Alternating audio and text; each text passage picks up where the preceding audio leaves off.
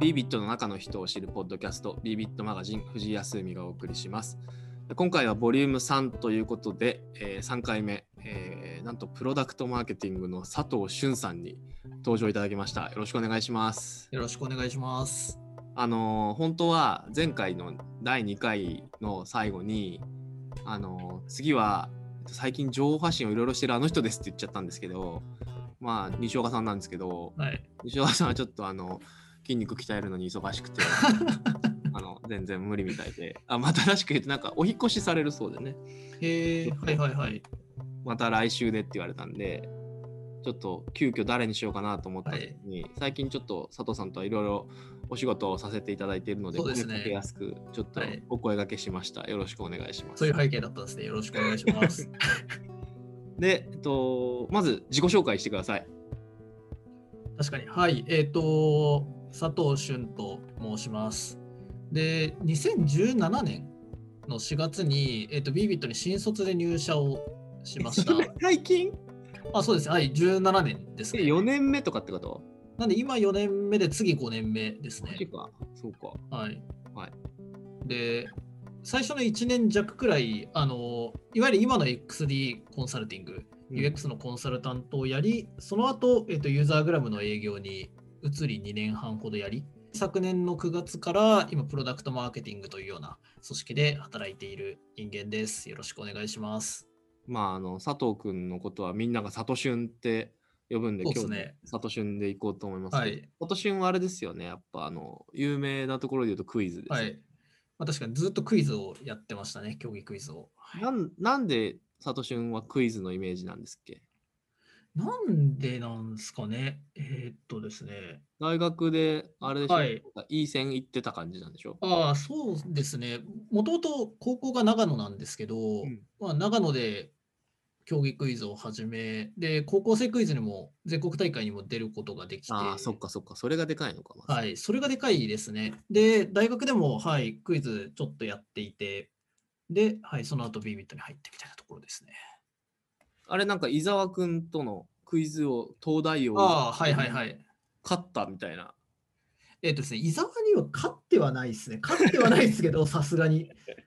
でも、あの、はい、あの、東大王に出てる、あの、伊沢っていうのは、僕の本当に同い年で、はい、あの、高校時代から知り合いなんですけど、うんまあ、一緒にクイズ何回もやってますし、あとは大学のゼミも一緒だったので、うん。うんうんはい、今でもよく LINE はする仲ですそっか。じゃあ、伊沢に勝ったっていうこはいとで広まってる わ。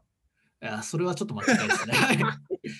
それは僭越ですね。はい。ああ、そっか。やっぱ、やっぱすごいのか、伊沢君は。がまあ、はい、すごいですね。全然勝てなかったです。えー、なるほど。あの、一応全然関係ない話もはいしましたが、はい。まず伺いたいところで、佐藤さんって何の仕事してるんですか確かに何の仕事してるんですかね。今、役所はにいいたプロダクトマーケティングなんですよね。っはい、プロダクトマーケティングですね。ていうのは、えっと、なんていうの、もう一個大きい箱で言うと、これ大きい箱で言うとあのサービス企画開発ああ、なるほどね、の、はい、あのー、なので、あれですね、プロダクト企画とかプロダクト開発と同じボックスの中の一組織です。なるほど、なるほど。なんか、そこに移動したのいつだったっけ去年の9月ですね、確か。は、ないんか9月です。どんな背景だったんですか背景はですね、あの、僕の存じ上げてる限りくらいなんですけど、とやはりユーザーグラムが、まあ、ちゃんと利用されるお客様が着実に増えてきていてうん、で、着実に役に立つ事例も出てきている中で、まあ、それこそデジタルマーケティング以外の市場でも役に立てるようにならないかですとか、うんうんうんう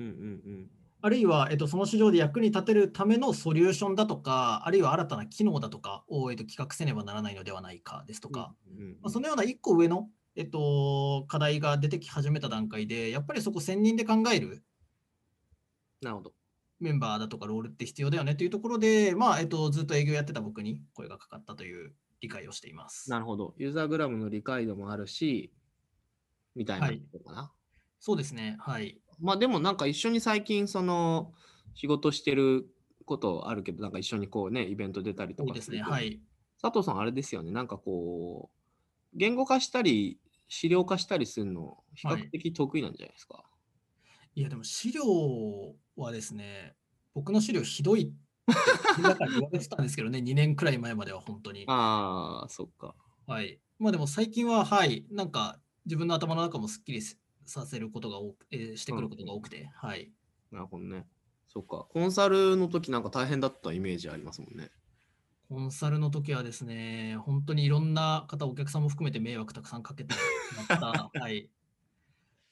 そっか。営業行ってよかったんですかね、じゃあ。営業行って、そうですね、はい、あの、なんて言うんでしょう、多分その時最後アサインしてくださった、まあ、室伏さんとかうんうがん最後声かけてくださった気がするんですけど、まあ、本当に自分の人生を変えてくださった決断だな、などとは思っておりますね。素晴らしい。なるほどね。あのーさっき言ってたその違う使い方って意味で言うと、はいあれかそれこそなんだろうな通常のなんかこうコンバージョン増やすとかっていうことではなく例えばアプリをずっと使い続けるとか、はい、あとはなんだろうな OMO みたいな話はもうあんまりあれかもしれないけどなんかもう少し例えば大企業、はい、はい。いろんな接点があるとか、はいっていう感じそうですね、一つはもう完全にそれこそ、まあ、アプリだとか、ん。あるいは、最近、あの、コールセンターの雇料を減らすあーかかってくる電話の量を減らすとか、まあ、そういう、なんて言うんでしょう、まあ、未開の市場といいますか、なるほどね。に、えー、と対して役に立てないかというような、まあ、新市場の開拓のような話が一つと、うんあともう一つはあの藤井さんとよくご一緒させていただいている、まあ、アフターデジタルを実践していくといいますか、うんうん、ためのユーザーグラムであるですとかう、んうんうんまあ、アフターデジタル実践のための、まあ、武器の一つがユーザーグラムであるですとか、まあ、そのような、まあ、新たな意味合いを付与していくといいますか。なるほど。みたいなものがもう一つの活動だなというふうに、はい、捉えてます。なるほどね。なんかいい良かった仕事先ありましたちょっとクライアント名はちょっと出しにくいと思いますけど。まあそうですね。でもなんか、苦しいことも多いですけど、本当に良かったなっていうのはいろいろあって、うん、例えばあの藤井さんと去年10月うんうん。に一緒に登壇して、今年1月にそれを再放送したウェビナはいはいはいー。が、まあ、すごいいろんな方に来ていただいてで、しかもすごく良い評価をいただけたりですとか、本当に参加してよかったです。なんか、社内で再演してくださいみたいな声をたくさんいただいたですとか、ありがたい。あとは、あの、藤井さんの、えっ、と、まあ、ファンでいらっしゃった方はいはい。が、えっ、と、そのセミナーに来ていただいて、まあ、僕のことだとか、ユーザーグラムっていうサービスを知っていただいて、そのままお客さんになっていただいたですとか。うんうんうんうんあれはね、良かったよね、俺もなんかこう、安心したところはあって、こうはいやりながら、なんかその、どうしてもね、あのコンサル側にはまだ、そのアフターデジタルの話ってつながりやすいし、はいここから生まれてるお客さんも結構いるけど、ユーザーグラムにつなげるっていうのがなかなかね、あの急になんかこう、サースの話始まるみたいになるはからいはい。どうしてもこう、なんか離れて見えるみたいなのが、本当もう3年ぐらいかな、何年ぐらいですよね、そう本当に。課は題い意識あって、それこそね、なんか例えば、チャイナトリップとかにみんなに来てもらってたような時ありましたね、はい。 17年とかだと思うけど、はい。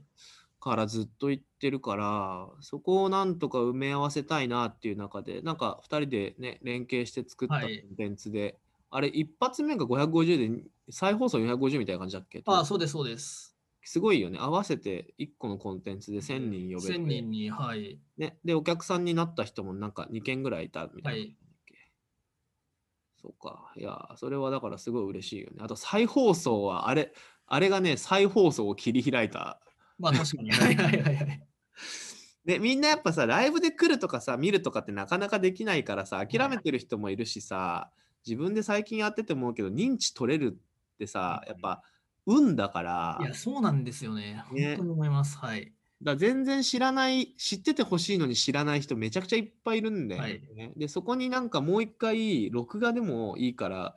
使い回すだけで、はい。一発目550人だったのに2回 ,2 回目再放送450人来んだみたいな。はい。で、あれ以降あれですよ、マーケ関連ってあの僕のその MCO、マーケットクリエイティブはいはオいフィスの下にマーケってチームありますけど、僕のアフターデジタルトークとかもはい。全部再放送。やられてますよね。再放送すごいってなって、はい。どこまでこの再放送が使えるかって感じでやってますね。やっぱり、あれですよね。なんか僕もよくあるんですけど、うんあ、これ話聞きたかったのにですとか、終わっちゃってる2日前にとか、なんかそういうのがやっぱり多いなっていうふうに感じていたので、うんうんやってみるかと思ったらよかったって感形です、そうだよね。あとはまあだからその人が上司だった場合に部下に聞かせるとかね、いろんなあーパターンはいがありえるよね。だから小原さんとね、なんのこの間、はいはいアフターデジタルキャンプやった時はね、結構そのすぐやった1回目のなんだろうな、三週2週間後ぐらいはいにはいはい。再放送やった。それはもうなんかこうちょっとツイッターとかの反応も良かったから、はい、そこからの、なんていうの、再流入というか、口コミを狙ってやった感じだ、いいですね。そうか。プロダクトマーケティングはでも、あの、いつも何の仕は事いしてるんですかっていう話の後に、みんなが知らなそうな活動あれば教えてくださいって言ってるんですけど、はい。い、いろいろありそうだよね、でも佐藤君の場合。そうですね。なので、なんか最近よくいろんな人にプロダクトマーケティングとはみたいな話を。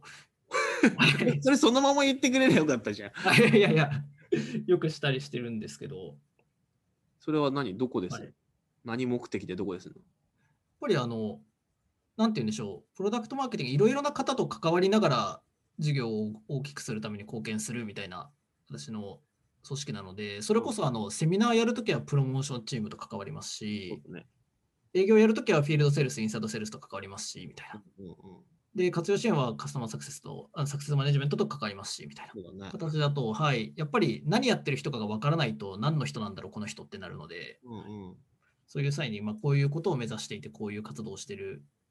ですみたいなものを紹介してたりしますね。まあでも基本はそのユーザーグラムを中心とした新しいなんかなんていうのサービスの利用形態だったり市場開拓みたいなのっていう意味ではさっき言ったところとブレてない感じなのか。そうですね。なるほどね。他になんかはいや。ってます知らなそうな活動。知らなそうな活動、そうですね。がプロダクトマーケティング活動を今3つに分けていまして、いはい。 1つ目がいわゆるソリューションの開発。はいはい。でもこれはそれこそあの、さっきのあの、コールセンターの雇料を削減するためのうんうんうん。あのなんかソリューションってどう作るべきかですとか、うんあるいは最近あの UX グロースというチームうんがあの別にありまして、エンタープライズの会社様にまあ業務推進のご支援とかしてるんですけど、まあ、どんなことができると良いかっていうような、ユーザーグラムの機能にとどまらない人的なソリューションを考えるが、えー、とまず一つの仕事ですと。で、二つ目が、これはあの藤井さんとよくやらせていただいてるところに近いんですけど、うんまあ、えっ、と、そのような作ったソリューションだとか、えっ、と、かん、なんでしょう、作り上げたユーザーグラムの切り取り方うんをもとに、なんでしょう、リードカスタマーの方を、なんでしょう、なまあ、捕まえると言いますか、うんうんあの、本当に、えっ、と、イノベーター的な方に、えっ、と、と、実際に会って、実際にお取り組みを開始するという、まあ、営業事業開発のような活動。うん。ああはいはいはい。で、な3るつ目が、はい、あの、まあ、バリュージャーニーの話とかもそうなんですけど、ほどうんうんまあ、プロダクトマーケティングの中でプロダクトマーケティングって呼んでいたりするんです けど、まあはい、わけわからんな。はい、なんかい入れ子なんですけど、はいなので、はい、なんかまあ、マーケティングですね。それこそなんかユーザーグラムのメッセージをまあもうちょっとこうした方がエンタープライズの会社様には刺さるんじゃないかですとか、うんうんなるほど。みたいなものをやっていたりしますね。はいはいはいはい。これ全然、みんなんつうの、プロダクトマーケ以外の 活動ってないの。これ例えばだけど、はい、あの、僕が一緒にやってるやつだと、あの、小城さんと今、はいはいはい。本書いてる中で、一部書いてくれみたいなはおい。願いしてたりとか、はい。あとなんか他にもなんかこう、そういう、それあんまプロダクトマーケ関係ないじゃんみたいなんとか、もしくはなんかこう、なんち、飲み会の設定してますみたいな話 とか、ないろいろあると思うんだけど、特にない。そうですね。まあなんか一つは今出たまあ小城さんがあの進めておられる本の一部を書くというところですし、そうだね。あとは、えっ、と、まあ、プロダクトマーケティングっちゃプロダクトマーケティングなんですけど、あの結構やっぱりいろいろな方採用していたりああ、それもやってするるの。ので、はい、するので、やっぱりあの初めて入ってきた方が、まあ、えっと、ビビットって今どういうような戦略でやっていてだとか、何人いんの今、プロダクトマーケティングって。プロダクトマーケティングはですね、今、この時点だと、本当に正社員って観点だと、えっ、と、3人。で、ただ、えっ、と、4月に、あの、真鍋さんっていう方にご入社いただいて4人になるですとか、なるほど。あるいは、はい、えっ、と、業務委託でお手伝いいただく方はどんどん増えていたりですとかな、るほど。え、正式には誰と誰と誰とだ正式にはですね、えっと、竹川さんが、あの、なんて言うんでしょう、プロダクトマーケティングの責任者はでいいらっしゃって、で、僕が、まあ、その下でといいますか、やっていて、3月15日に森川さんっていうマーケティングのスペシャリストの方が入社いただいてという形です。あ、もうじゃあ3人になったの最近なん だ。そうなんですよ。もうずっと2人で。なんか手伝ってる人は多そうなイメージだけどね。まあ、そうですね。はい。本当にいろいろな、それこそ、まるさんの昔の友達ですと か、方々に声をかけながら、なるほど。広げてる形ですね。まあ、なので、はい、その新しく来た方と、まあ、いろいろお話ししながら、なんちゅう、まあ、フュージョンじゃないですけど、うんうんうん。はい、ビビットの一員としてち迎え入れていくみたいなところなるほどね。かな、最近やってるところだと。あ、あれですね。あとは、まあ、エンジョイ系で言うと、4月末に草野球をやるので、それの、なんて言うんでしょう。はい、あの、グラウンドを予約するとか、そういうのやりましたはい。ああ、なるほどね。草野球。そう、なんかあれだよね。ちょいちょいビビットの人野球やってるよね。はい。あら、何なんかフ、フルメンバーってか、大体竹川さんとかが入って、やろうぜとか言ってるイメージではあるんだけど、違うのか。まあそうですね、なんかまあ野球野球好きな人たちが集まるみたいなはいはいはいはい。感じですね。なるほどね。ああ、そう、そうだそうだ。なるほど。いや、なんか野球好きで今すげえ思ったのが、あれですよね。今度、千葉ロッテマリーンズさんのはい、イベントやるので、はい、なんかその、今日この話もできたらいいなと思ってたところなんだけど、はい、その、最近やっぱりその、アフターデジタルみたいな文脈はい、から、なんかこう、なんていうのかな、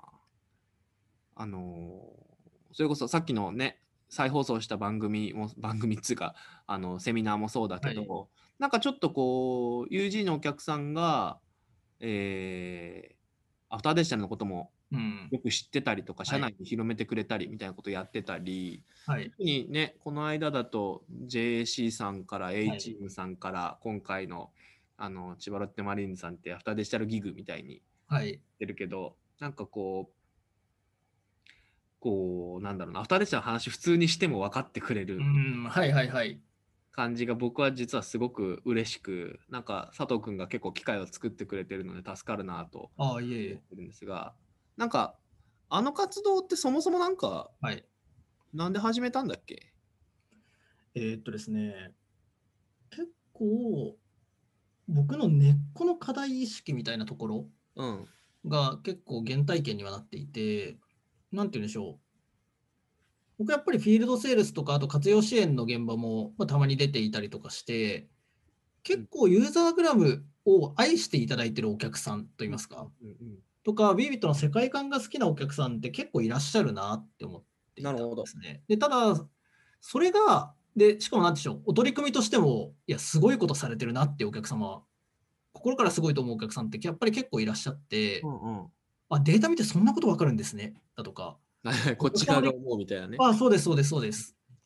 で、これってアフターデジタルで言ってる話だよなっていうのがずっとあったんですね。うーん。で、うん、なんかつなげたいなって思った時に、もうなんて言うんでしょう。実際お客様に登壇いただいて、それの、なんでしょう、もうありのままを話していただいて、それをビビット側で再解釈して伝えるうんうんみたいなコンテンツにするとつながるんじゃないか。うん。うんうんうんうん。よし、始めてみようくらいなきっかけでしたね。なるほどね。多分あれだよね。多分同時に、その、やっぱりアフターデジタルみたいな文脈で盛り上がってるけど、はいもうちょっとつなげなきゃね、みたいなはい。課題意識から、その、さっきも出てきたビビットのバリュージャーニーを検討する会議みたいな。ありましたね。はい。約束して、で多分出てた人って、えっと、中島さん、平井さんと、マーケのアリゾノさんと、佐藤君と僕だったっけね。そうですね。はい。で考えてる中で、えっと、大きくなんか2本のジャーニーで捉えようみたいな。で、1本が事業につながるもので、で、事業につながるっつっても、なんかお、なんかこう、いわゆるユーザーグラムを使い始めて行動データから示唆を得るみたいうな、ん、はい。ところからもっとなんかチームを育てていくみたいなやつからサービス作りみたいなやつから、はい4つ目でなんかこう全社の DX みたはいい。なはい。感じでつながっていくものもあるしもう一本があれだよねえっと僕がやってるような、はい。まあ、お客さんにはならなかったりするけど企業規模だったり部署違いだったりするけどでもアフターデジタル広めてくれたりとか毎回見に来てくれてる人とかいるしビビちゃんのこと好きになってくれて結局だから、ね、採用につながってくるかもとかもあるし、うんはいみたいなファンもいるよねって言って2本に分けたうちの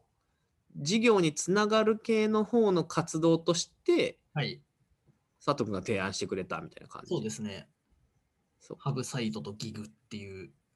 キーワードでやりましたね。ギグさ、俺、あんま見えてないところあるんだけど、はい反応みたいなのあるのかな、社内で。ギグはですね、結構あって、なんて言うんでしょう。まあ、もちろんあの社員の皆さんからもありますし、特に、ただ特に反応がいいのはユーザーグラムの既存のお客さんほが結構参加してくださって、それこそあの JAC さんにご登壇いただいたう。うん。時とかは、それこそあの、まあ、パーソルさんですとか、いはいはいベンチスタイルケアさんですとか、他のあの人材業界でお使いになってるお客さんがいらっしゃって、あ、うんうちもこうやって使おうと思いましたですとか、うーん。いうような声いいを、話だなそれはい、くださってすぐ担当の、あの、なんていうんでしょう、メンバーのところに連絡が行くですとか、うーん。みたいなのとかは、なんていうんでしょう、まあ、すごくいい話だな。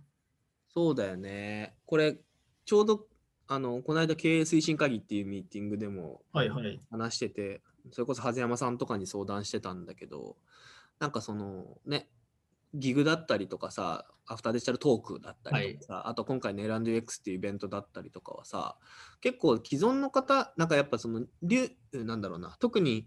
ギグは、いもともとは流入目的っていうか、認知を取そうっですて、ねお。客さんになってもらおうっていうところだったけど、意外と今言ってたみたいに、お客さんが、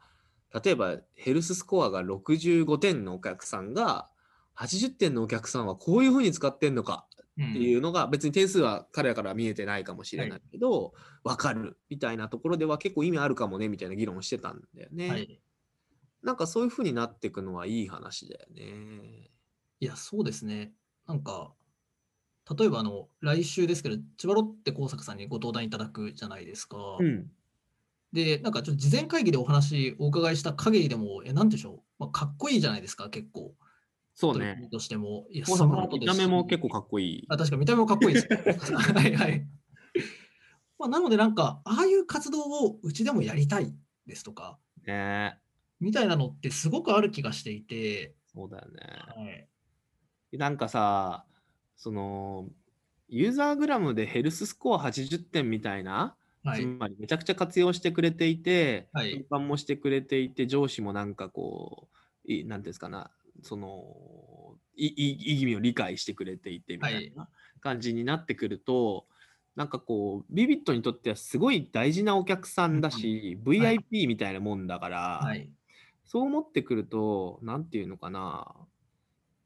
こう、ギグに出てもらうのもそうだし、はいでそのね、佐藤君は知ってるけど、コミュニティ作りみたいなところで、なんかもっとこう、できることないかって思ってるんですよはいみたいな話で、なんかつい俺もなんかこう、お礼をしたくて、あなんか壁打ちぐらいだったらやりますけどとかって、はい、はい、おっしゃそってれましでた言ねっ。ちゃったら、あ、ぜひみたいな、実はアフターデジタル1も2も読んでて、社内に広めてますみたいな。はいは言いっていただいてなんか、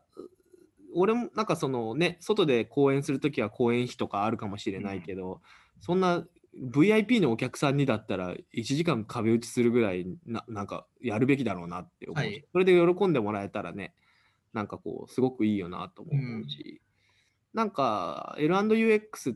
のね、あの、イベントもさ、はいなんかこう、別にチケット無料でもいいんじゃないかって気もする、はいはいはいねそういうお客さんはね。なんかそれで、本質的に使ってることの重要さはあるかもしれないけど、むちゃくちゃ使えてるんだったら優遇してあげればいいよなっていう気もしてるし、はい、なんかそういう全体的な動きをもうちょっと連携取れるといいなみたいなのが最近思ってるのとあの佐藤君がそういうギグの話とかはい、やってくれてるおかげでなんかこうなんか見えてくる感じがあるなはっいてはいいうところはありますね。いやそうなんですよね。なんか、結局まあ、サービスを提供して、まあ何でしょう、まあサービスを提供するようなビジネスですけど、うんやっぱり、何でしょう、まあ長くつながり続けるだとか、あるいは、なんでしょう、まあお客様に良い体験届けたいなっていうのは、まあすごくあるので、そうだね。はい。まあ、その、やっぱりなんて言うんでしょう。道具の一つとして、まあ、ギグみたいな接点だとか、L&UX みたいな接点は非常に価値ある、なんでしょう、貴重な位置接点になるんじゃないかな、みたいなのは僕も、なんかやりながらですけど、見えてきたところですけど、はい。ねうま思ってくるところで使すっていけるといいよね。はい。そうか。なるほど。なるほど。ちょっとなんかこう、こういうことできたらいいねみたいなのないのこの間さ、はい。ブレスト的に中島さんとかとも話しててさ、はい急に思いついたやつはさ、ユーザーグラムのさ、ログイン画面のさ、はい。隣、はていか。同じ画面、ログイン画面に、そのギグのお知らせとか置いた方がいいんじゃねみたいな。はい。はい。はいそう。すると今言ってたようなことが実現できるよねみたいな話もそうだし、そもそも Salesforce ってさ、みんなログインすること多いと思うけどさ、はい。隣にイベント情報だったり、普通に載ってる。はい。で、なんかそこからの流入ってなんか多いらしいよね、多分ね。なんかそういう、こういうのできたらいいのにみたいなのあったりするかな。はい、そうですね。なんかまあ、粒感はいろいろあったりするんですけど、うん。一つは、やっぱりなんて言うんでしょう、まあ、それこそ高坂さんだとかう、ん。 JAC の小川さんとか、HM 引っ越し連の中川さんとか、うん。みたいなお客さんたちをやっぱりつなげると言いますか、ああ、はいはいはいはい。まあ、なんて言うんでしょう、あの、ロイヤルユーザーの方々ってやっぱりすごい熱気があったりだとか、うん。すごい知見をお持ちだったりするので、そういう方々をなんかうまく、えー、とつなげて、で、えーと、そういう方々のお役にも立てたらと思いますし、うんひいては何か BBIT にもいいことがあれば。なんか一時期ユーザー会みたいなのやってたよね。そうですね。同じ業界の人なんだかなんだか忘れたけど、はい集まって、なんかつなげるみたいな、なんか評判良かったみたいな聞いた気がするけど。そうですねあの。カスタマーサクセスの中でも、例えばなんか今度人材系でお悩み相談会みたいなのやるとか、はいはいはいはい。はい、いろいろあるんですけど、まあ、例えばなんかスター、スター顧客っていう言い方は、まあちょっと BBIT 目線ですけど、うんうんうん。まあ、もうめちゃくちゃ使ってくれてる人たちの中で交流してもらうってことね。ああ、そうです、そうです。はいはいなんかまあ、はい。だマルケトとかだと、まあ、マルケトチャンピオンみたいな名前つけて、はいそはい。すごい、はい、あの、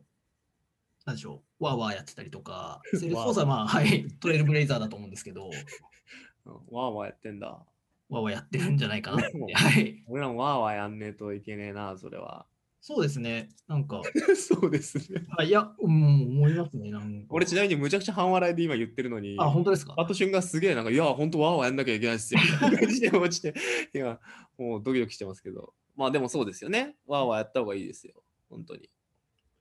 他にありますかなんか、こういうのやる。いや、むずいっすね。あとはなんだろうな。ちょっとネタ帳があるんで見てもいいですか いいじゃないですか、ネタ帳。ネタ帳はあってですね。いや、今、こんだけ35分喋ってきた回がありますよ。はい本当についにネタ帳登場じゃあないそんなに喋ってたんですね。はい。知らなかったですからね、ネタ帳あんな。はい、なネタ帳なんか言ってますあーネタ帳はですね、あーそれこそ、あの、いくつか、これ本当粒感いろいろあるんですけど、うんうん、いいよ。いや、ユーザーグラム結構、それこそ2、3年前くらいに比べると、えっと、大きいもの、小さいもの含めていろいろ機能だとか、ああ、確かに。やっぱり改善もすごい回ってるなって思っているんですね。うんうんで、ただ、えっと、まあ、それがちゃんと、えっと、特に新しいお客さんとか市場に伝わっているかだとか、うんうんそういうようようなところだと、えっと、まあ、なかなか伝えきれていないところもあるなと思っていて、うんまあなので、えっと、それこそ、今月の機能アップデートだとか、なんうかんそういうようなものをどんどんどんどん市場のニーズに合わせて出していきたいなとかですね。なるほどね。俺思うんだけどさ、はい。確かログイン回数って結構重要視されてるじゃん。ああ、そうですね。はいはだいか。らその辺のやつもさ、なんならギグとかもさ、これ適当に言ってるよ。できるかどうかわかんないで言ってるけど、えっと、ユーザーグラムの画面の中で見れたら、ログインするし、ああー、はいはログインいし。た上で、さっきの使い方そのままやるみたいなは流れいになったりするのかな。ああ。あれですか、なんかユーザーグラムにログインしたら、まあ、それこそまあ動画の、まあ、ビューアーじゃないですけど、そうそうそうそうそう。中でしか見れない動画があってみたいな。あ、それめちゃくちゃいいですね。まあね、全然機能開発のこと無視して言ってるからあれなんだけど、でもなんかログイン回数はイベントのたびに増えるし、ログイはンい回数ってそのまま数字を追っても意味ないじゃんっていうのは、半分そうだけど半分違うと思ってて、はいやっぱりその、想起することが増えたりとか、手間が減ることで練習したりとか、うんなんか試してみたりとか、はい多分することってあると思うんだよね。なんかだから今みたいな、その、なんかこう、中で動画見れたり、中でコンテンツ見れたりとかっていうのは、いいような気がするし、下手してその、そうすると常は時ログインしておきたいみたいな人とか出てくるのかもなとか思うよね。いいですね、中で動画。なんか、まあ、YouTube 的に最後終わった時に、なんて言うんでしょう。まあ YouTube チャンネル登録はこちらですけど、うん。あの、なんでしょう今出てきた絞り込み条件はこちらって言 って、1クリック、2クリックくらいすると、それがすぐ一覧で再現できると か、受ける。絞り込み条件はこちらこ。ちらとか、はい。この機能はこちらみたいな、 ああ、そうね。こうなんかナチュラルにユーザーグラムのまあコアバリューにつなげられるような、うんうんうん。面白いですね。インタビュー記事とかもね、だからさっき言ったさ、ロイロ,、まあ、ロイヤルカスタマーって言うとあれだけどさ、こう使いこなしている、あのーユーザーグラムのはいはい。人たち、いや なぜかユーザーグラマーって言いそうになったけど、ユーザーグラマーの人たちに、こう、あのー何、対談してもらっているうー動画とうか、んはい。その人たちのなんかこう対談記事とかもだから中にあってもいいよねっていう感じはいやするね。いいですね。なんか、これすげえむずいなと思うのはやっぱそ外のお客さん取りたいから外に出したくなるんだけどね。はいはい。こう、はい。悩ましいですよそこが。なんかそれこそ、例えばまあ、ギグとかにご登壇いただいたお客様うん。に、まあ、これあのお客さんのご協力がないとできないことなんですけど、まあ、例えば、ユーザーグラムの利用者の方だと、その動画見た後に、まあ、すぐなんか質問、フォームはいはいとはいかがあって、で、それ、それこそ1ヶ月に1回、えっ、と、その、なんていうんでしょう、たまった質問を、ただ小川さんとかにご共有して、小川さんからはもう生声で答えていただくというか、ああなるほどね。みたいなこととかを、まあ、ユーザーグラムのお客さん向けにできたりするといいかもな、とか思ってたり。もあちれろんか最近やってるアフターデジタルインスピレーションってあのアフターデジタルハブサイトって俺らが呼んでるけど、そのアフターデジタル情報メディアで僕が集めた質問を回答するコーナーがあったりするけど、はい同じようなイメージをロイヤルカスタマーの方はい。がやるみたいな感じ。ああ、そうです、そうです。はいはいはいはい。なるほどね。なるほどね。まああれだよね。なんかこう、どういう状態を目指すのかすごい悩ましくなってくるね、本当その、うんなんだろう、すそのスターユーザーグラマーの方々が、ダサ、スターユーザーグラマー、 まあ、スタートレック、スター、 違う並べちゃ ダメちですょっよとスター、スター並んじゃうからないなはい。なんだろうな。まあいいや、それは。うんでも、その、ね、えっとスターの方々が、はい。スターであるっていう状態になるみたいなイメージなんだような、んそれはな。そうですね。どうするとそれが意味がある感じになるのかっていうのはあるよね。あとはまあね、やっぱこんだけしかユーザーいないのにみたいな話もあるのかもしれないけど、はい。はい。なんかね、1万社行ってからでしょ、それはみたいな。うん。話もあるのかもしれないけど、でもチャンス上がるんだったら意味あるよなって気はするんだけどね。はいそうか。つきませんね、こういう話は。い、はい。みたいなことは思ってたりしますね。いくらでもなるほどはい。や、でもなんすか。あ、いや、なんか、ネタ帳を見ながら、他にもあるなと思いながら、いやなんかあったら言ってください。他は、やっぱりあの、スターのお客さん、もうスター定着しとるやないはいはいはいか。スター定着しとるやないか。はいはいあの、本当にリードカスタマーのようなお客さんと一緒に新たな事例を作るみたいな。ああ、それこそ、はい。いいんじゃないですかね。例えば僕、あの、福岡ソフトバンクホークスさん、うんうん。あの、ずっと担当させていただいてたりするんですけど、うんうん、 NPS のデータが入ってたりするんですね。おおなるほど。で、なんか NPS のデータ使ってみてみたら、NPS 高い人よりも低い人の方が、なんかサイトとかアプリ見てることが分かりましたみたいな反応とかもらったりするんですね。はいはいはいはいはい。なんか、今のまんまだと何かになるか分からないですけど、一緒になんか並走しながら、こういうようなことやってみませんかみたいな。なるほど。なんか新たな事例作りとかは、なんか一緒ご一緒できると面白いなとか思ってたりします。まあ、でもユーザーグラムコンサルみたいな話だし、はい、あの G のチームでやってるところとちょっと近くなってくるのかな。はい、そうですね。うんそうかそうか。なんか全体的にうまく回るといいなとも思ってて、そうやってなんかお客さんがはいピックアップされることがさ、あのー、作マネのさ、メンバーにとっても嬉しいことになるといいなと思うはいしさ、なんかその事例を取りに行って、それをなんだろうな、お客さんが表彰されるみたいなことで、UXG だっけの人たちが、なんかこう、誇らしい気持ちになるとか、はいそれを通してこう、あまりそのユーザーグラムのことを理解してなかった、あのー何、コンサルのチームの人たちも、へえ、こういうふうに使えんだったら、もしかしたら、なんかこんなこともできるかもなとか思うとかさ、あるといいですよね。この間、あのーアフターデジタルキャンプの、アフターデジタルトーク2回目の、はい、あの、慶応の銀髪の宮田先はい、生はい、はい、の会の後に、はい、生田先生が、はい、もう残ってんじゃないかな。ちょっと買って、公開したら怒られるかな。はい、あまあいいいいんじゃないですか ね。 お前自分の関係値で言ってるじゃん、完全に。それはそう 怒られても別に大丈夫っす、みたいな。ですね。とね、すごいね、いいことをね、言ってくれたんですよ。なんか急に、はい、あ、これですね。あの、そう、一日遅れなんだけど、昨日の宮田さんとの対談聞かせてもらいました。アフデジトーク、久しぶりに聞いたんだけど、とても面白かったです。藤井君のトークは相変わらず刺激的なんだけど、宮田さんのような外部の方、かつデータサイエンティストの、データサイエンスの専門家というフィールドが違う方が、ビビットと同じ世界を見てて同じことを言ってくれているというのは、純粋に一ビビット人として嬉しく思いました。うん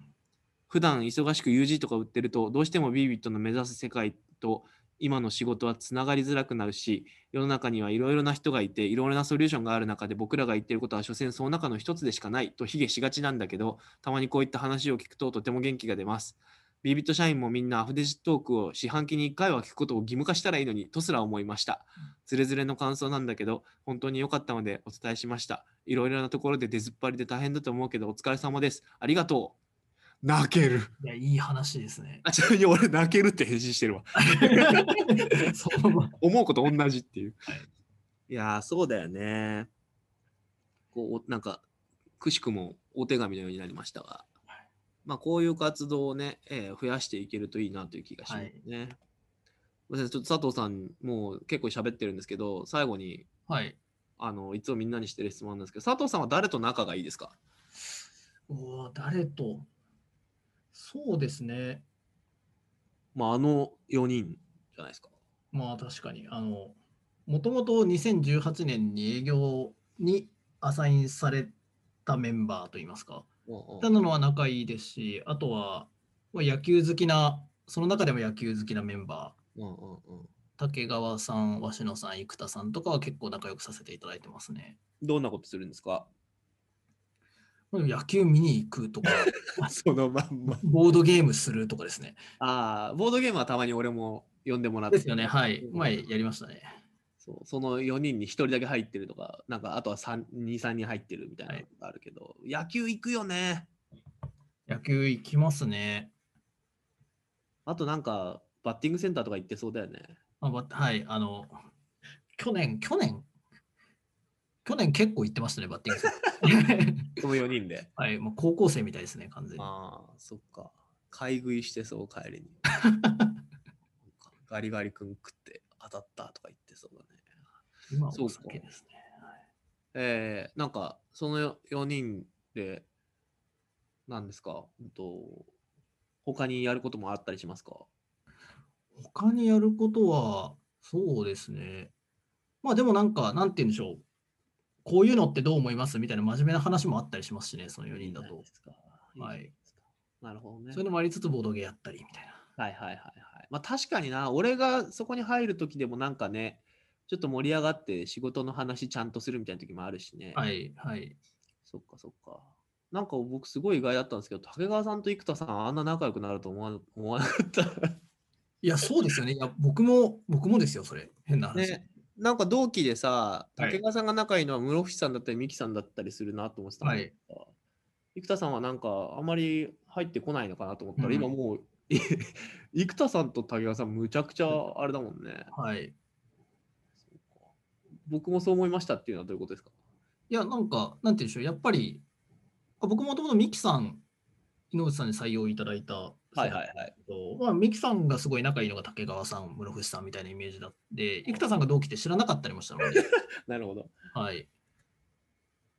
今はすごい素敵な関係性だなと思いながら。そうだね。そうですか。そうですか。ありがとうございます。なんか、取り留めもなくいろいろ聞いていきましたが、結構でもええ、皆さんが、なんだろうな、と知らない横串活動みたいな話がたくさんできたような気がしますね。ありがとうございます。こんな感じでよかったのか、みたいいな。や、もう全然最高ですよ。ありがとうございます。あの、ネタ帳が出てきてよかったです。確かにネタ帳が、はい。。今後、あの、ラジオ聞いた人からネタ帳見せてくださいっていうのが あの飛び交うと思うんで頑張ってください。変なこと書かないように。画面共有で見せ ます。なるほど。 了解。はい。というわけで、えービビットマガジンボリューム3ゲストは、えー佐藤俊さんでした。ありがとうございました。ありがとうございました。で、えー次回のゲストはですね、あのー まあ、この間言ったのと同じなんですけど、えー次回はあの娘が最近初めて炭酸を飲んでむちゃくちゃ驚いたっていうのを、あのーインスタのストーリーズにアップしているあの人のになります。まあ、同じ人なんですけど、はい、お楽しみにというところで、えーそれでは今週はここまでです。また次回お会いしましょう。さよなら。